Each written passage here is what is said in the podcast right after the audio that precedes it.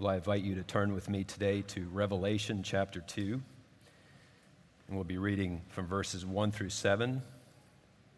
Revelation chapter 2. And when you found your place, please stand as we read together, as I read.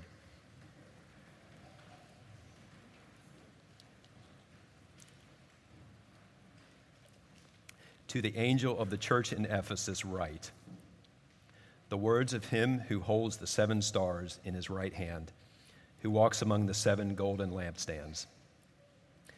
I know your works, your toil, and your patient endurance, and how you cannot bear with those who are evil, but have tested those who call themselves apostles and are not, and found them to be false. I know that you are enduring patiently and bearing up for my name's sake, and you have not grown weary. But I have this against you, that you have abandoned the love you had at first. Remember, therefore, from where you have fallen. Repent and do the works you did at first. If not, I will come to you and remove your lampstand from its place unless you repent. Yet this I, you have. You hate the works of the Nicolaitans, which I also hate. He who has an ear, let him hear what the Spirit says to the churches. To the one who conquers, I will grant to eat of the tree of life which is in the paradise of God. You may be seated. This is God's word to us today.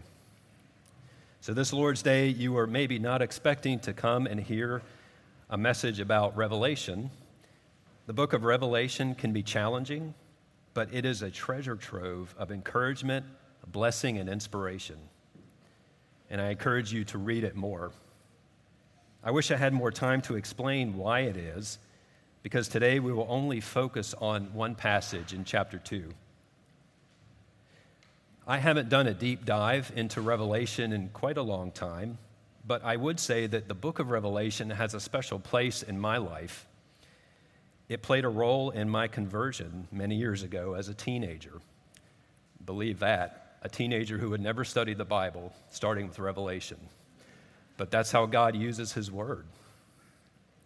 So I invite you today to open God's Word to the last book of the Bible, where we will read a letter written 2,000 years ago to an ancient church that records words spoken by Jesus himself.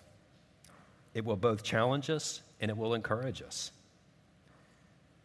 The first section of the book of Revelation, after the Apostle John, who wrote Revelation, after he sees a glorious vision of Jesus, is a group of letters to seven churches Ephesus, which we read today, Smyrna, Pergamum, Thyatira, Sardis, Philadelphia, and Laodicea.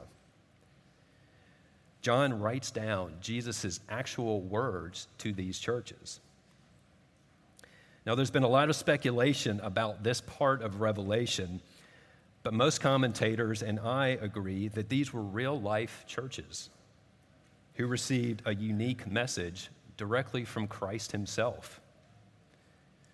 So they were churches much like us, much like Redeemer. Jesus speaks to them both praising and challenging them. Jesus commends them for what they're doing well, and he admonishes them for what they are not doing well and what they need to do better. And through these letters, we can learn and we can be encouraged by Jesus' words. Because perhaps not much has changed since the first century. The church is, after all, still the church, still the same body of Christ. So let's listen to Jesus' words to the church in Ephesus and learn from what they have to say today.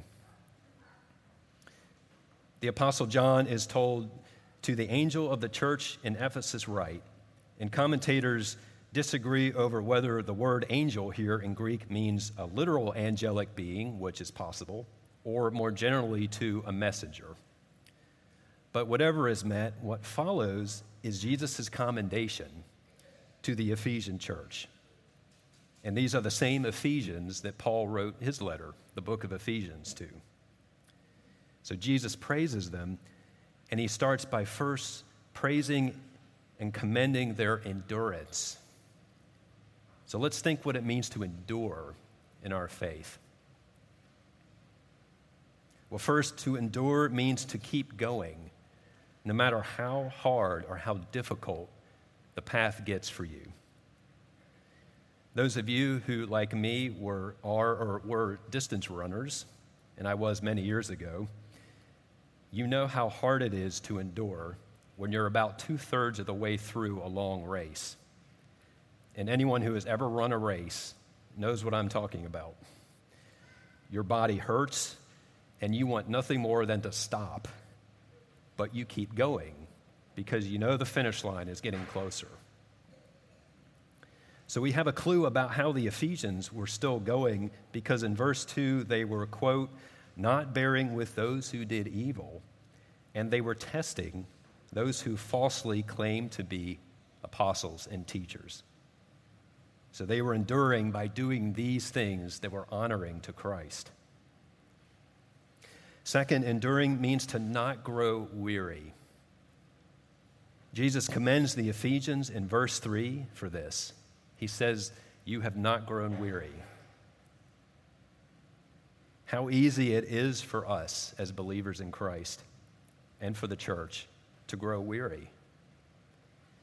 It may seem like the battle is never ending against false teaching, against heresy, against those who twist the Bible, against those who hate the church.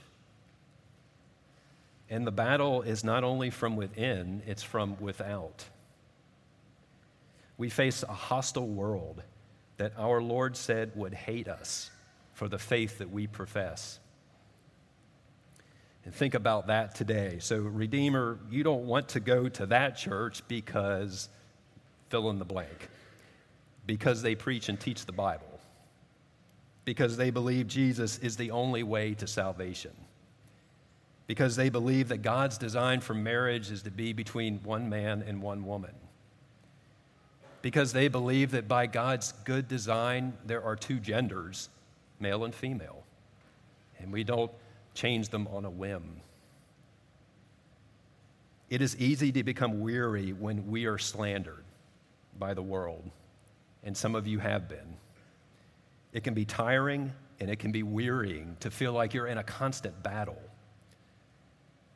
And it seems that the battle has intensified in recent years. But don't lose heart because we have a Savior who has won the war and he has promised us his presence. Take heart and know that Jesus is with you, that he has won the victory. Trust in him and endure with him. And we read on that Jesus praises the Ephesians because they opposed false teaching. We skip down to verse 6 in our passage. Jesus praises the Ephesians for opposing the Nicolaitans. And we aren't sure exactly who these people were, but we can conclude that they were a heretical group spreading unbiblical teaching of some kind in the churches. And if you read ahead in this section of Revelation, the Nicolaitans pop up again in one of the letters to the other churches. This is a sign of a healthy church First, not to tolerate false teaching or false doctrines. And second, to test those who claim to be teachers. You do this, we do this as a church, as Redeemer. We discern and test Bible teachers and preachers to see if what they teach and preach aligns with the scriptures looking carefully into God's word to see if a teacher or a preacher aligns with what the Bible says or puts forth his own ideas and his own opinions. And Jesus is very clear here that he hates the Nicolaitans. For us today, there are many ways that false teachers can gain a platform the internet, social media, and most especially today, YouTube. These are fertile grounds for heresy, for false teaching. Maybe you've seen this on Facebook or YouTube. Maybe you've been looking on YouTube and you've come across a, a teacher of some kind, and you thought, who is this person? And how did he ever get a platform to say what he's saying? It's very easy today, and all it takes is to create a Facebook page or a YouTube channel. Somehow the Nicolaitans, they had infiltrated the Ephesian church. And this is why we in the church, we must be vigilant and we need to be on guard about heresy and about false teaching. It can be very subtle at times, and it can be hard to recognize. And this is because false teachers will often have the appearance of truth. C.S. Lewis made an observation about this when he said, By mixing in a little truth, they made the lie far stronger. It sounds biblical on the surface, but once you peel away that little veneer and dig more deeply, you start to see the errors. Maybe that's been your experience when you've read a book or seen a video on YouTube. So Jesus says the Ephesians had tested those who had claimed to be teachers and then found them to be false. And it's very possible that the Nicolaitans were that group who were claiming to be apostles. So, how do we recognize then today? How do we as a church, as Redeemer, and you as believers recognize false teachers? Well, there are three ways. First, ask yourself Does what they teach align with the Word of God? That is the first place and best place that we start. Does this teacher depart from the clear teaching of the gospel in Scripture? If you ask those questions, then you will be like the Bereans were in Acts 17. They diligently searched the Scriptures to see if what Paul was preaching was true. Secondly, we recognize false teachers by asking, Does he handle Scripture correctly? Now, this can be a little more difficult to spot sometimes. Does this teacher read meaning into a passage instead of allowing the word to speak clearly? Does this teacher take verse or verses out of context and build a doctrine around just that verse rather than examining what does all of the Bible teach? And the third question to ask when you are and we are evaluating teachers does the teacher draw attention to himself? This is very common today. False teachers will not draw you to Christ, they will draw you to themselves. They will point you to themselves. A true teacher of the Word of God will lift up Christ in His Word. So, these are some of the ways that we, like the Ephesian church did 21 centuries ago, how we look and how we examine teachers. We move on in our passage today to Jesus' admonition. Each of the seven letters of Revelation, they have a commendation where Jesus praises them, and they have an admonition, except for Smyrna and Philadelphia don't have any admonition. They were doing things really well, so we should emulate them. Now, it is never easy to be admonished.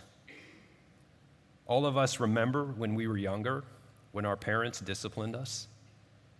It was never pleasant, but we needed it. I remember when my mother got a certain look on her face, I knew it was coming. Jesus does much the same thing in the letters of the seven churches. But we can trust that Christ is our good shepherd he loves us with a perfect love. And though He disciplines us with a fatherly discipline, He will always do it perfectly and always do it for our good. So in verse 4, Jesus says this But this I have against you. I'm certain this was painful to hear. It would grieve the heart of any true believer to hear the Lord say, But this I have against you as we hear those words today from Christ, let's remember Hebrews 12. That the Lord's discipline in our lives is always loving and always perfect and will always bear good fruit for us. I, and I'm sure all of you, can think of times when the Lord brought trials and hardships into your life or discipline of some kind. But I'm certain you can look back on those times and see how you grew in your faith and how you saw your sin more clearly and how the Lord was working in your heart. Sometimes it takes time, but I can look back on times in my life when I see the Lord's working through difficulty. Hebrews 12:11 says, "For the moment all discipline seems painful rather than pleasant, but later it yields the peaceful fruit of righteousness to those who have been trained by it." That's God's promise to us and to you. In verse 4, Jesus says, I have this against you that you have abandoned the love you had at first. And some translations say, You have turned away from your first love. The Old Testament is full of examples of how the people of God turned away from their first love. Think of the evil kings in the time of the Old Testament of Israel and Judah. And I think of Ahab and Manasseh. But also think about how the word describes godly kings, for example, Josiah. Not turning to the right or to the left is a description given of the good kings. Not turning to the right or to the left. This is a great example of a description, a believer not turning away from his first love, not turning away from the love he had at first. So, what happened in Ephesus then that caused them to turn away from their first love? Well, we aren't certain exactly what happened, but we may be able to draw some conclusions about the world and the time that they lived in. Much like today, there was pressure from the culture on those who professed faith in Christ. The Romans at this time did not recognize Christianity as a religion as it did with Judaism. The Christians had no official protection from anyone in the Roman government. Recently, I watched a video series of, on the seven churches of Revelation. And the presenter describes how difficult it would have been for Christians in that day to join trade guilds in their cities. Because often these guilds had pagan gods and goddesses as their patrons. So when one went to a guild meeting, very likely prayer would have been offered to the god or goddess, and perhaps an offering made to the god or goddess of that guild. Imagine for a second the pressure that that would have put on the early Christians. Even if it costs us our lives, let us not abandon the love we had for Christ, that we have for Christ.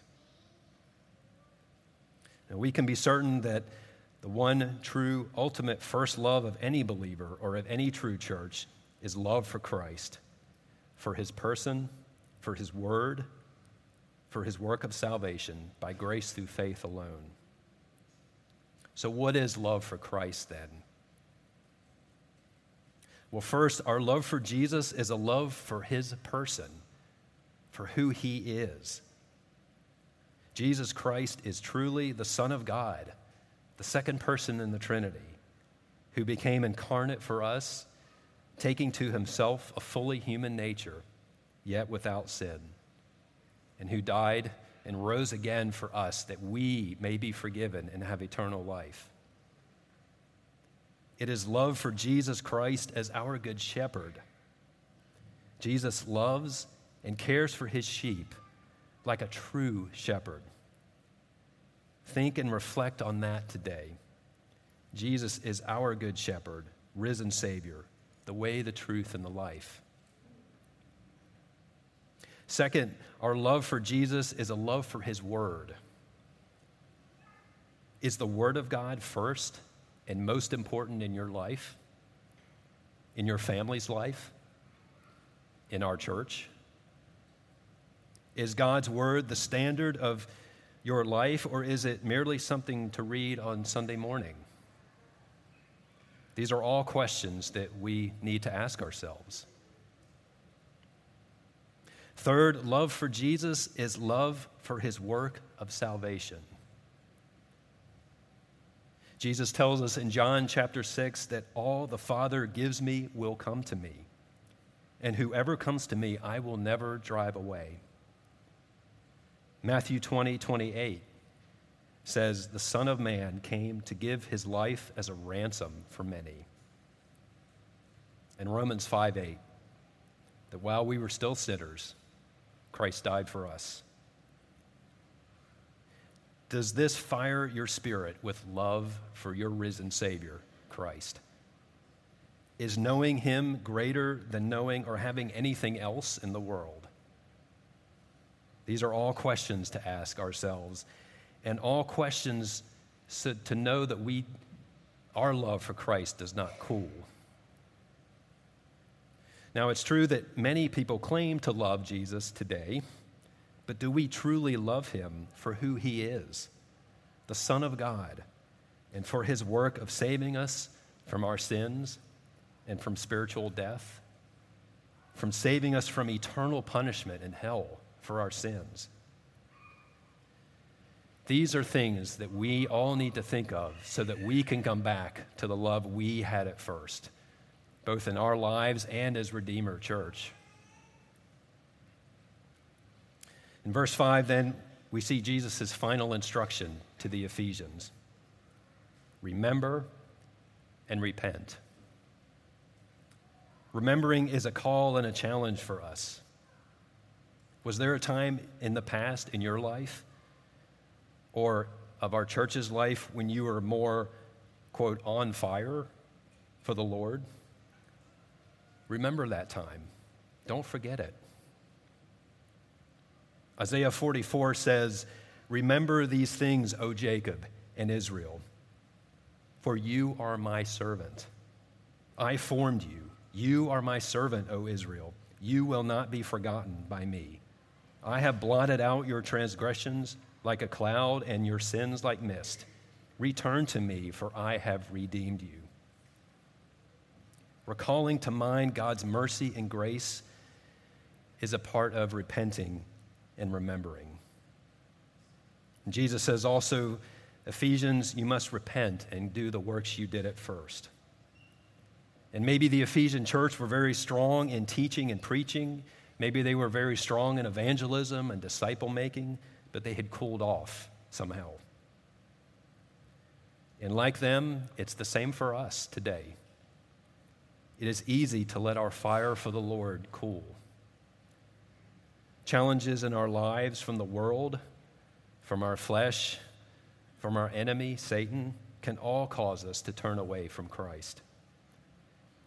If that describes you today, then I urge you and challenge you to repent and turn back to Him. He is a faithful shepherd, and He will forgive and restore. We hear a challenging message today from our Lord and Savior. If you're like me, you may have read over this part of Revelation and breezed through it without really thinking. But let's stop then and pause for just a minute and make sure that we have not turned from our first love. That we, as believers, that we, as Redeemer, and this is where God's word is like a mirror. It helps us see where our heart is. And I pray that for each of you today. Let's be challenged but let us also be encouraged. Jesus Christ is faithful and he will not let you go. Remember and repent. If your love for him seems to have cooled, know that he forgives, he restores. He is your Lord and Savior and your shepherd. Let's pray together.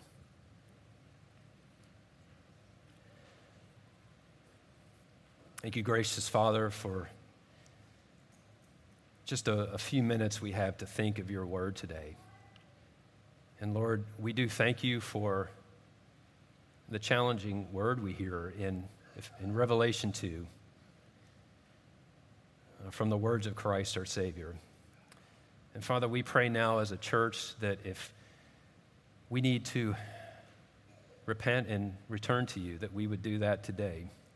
Father, I pray for Redeemer now that we as a church would not lose sight of our first love, that we would come back to you. Father, that we would trust you and we would lift high our Savior, Jesus Christ, and lift high his word. Lord, let us be challenged today, but let us be encouraged. And Father, we know that you are gracious and loving. You heal and restore. And we thank you for that today. Father, bless us now as we come to the table. We pray in Jesus' name. Amen.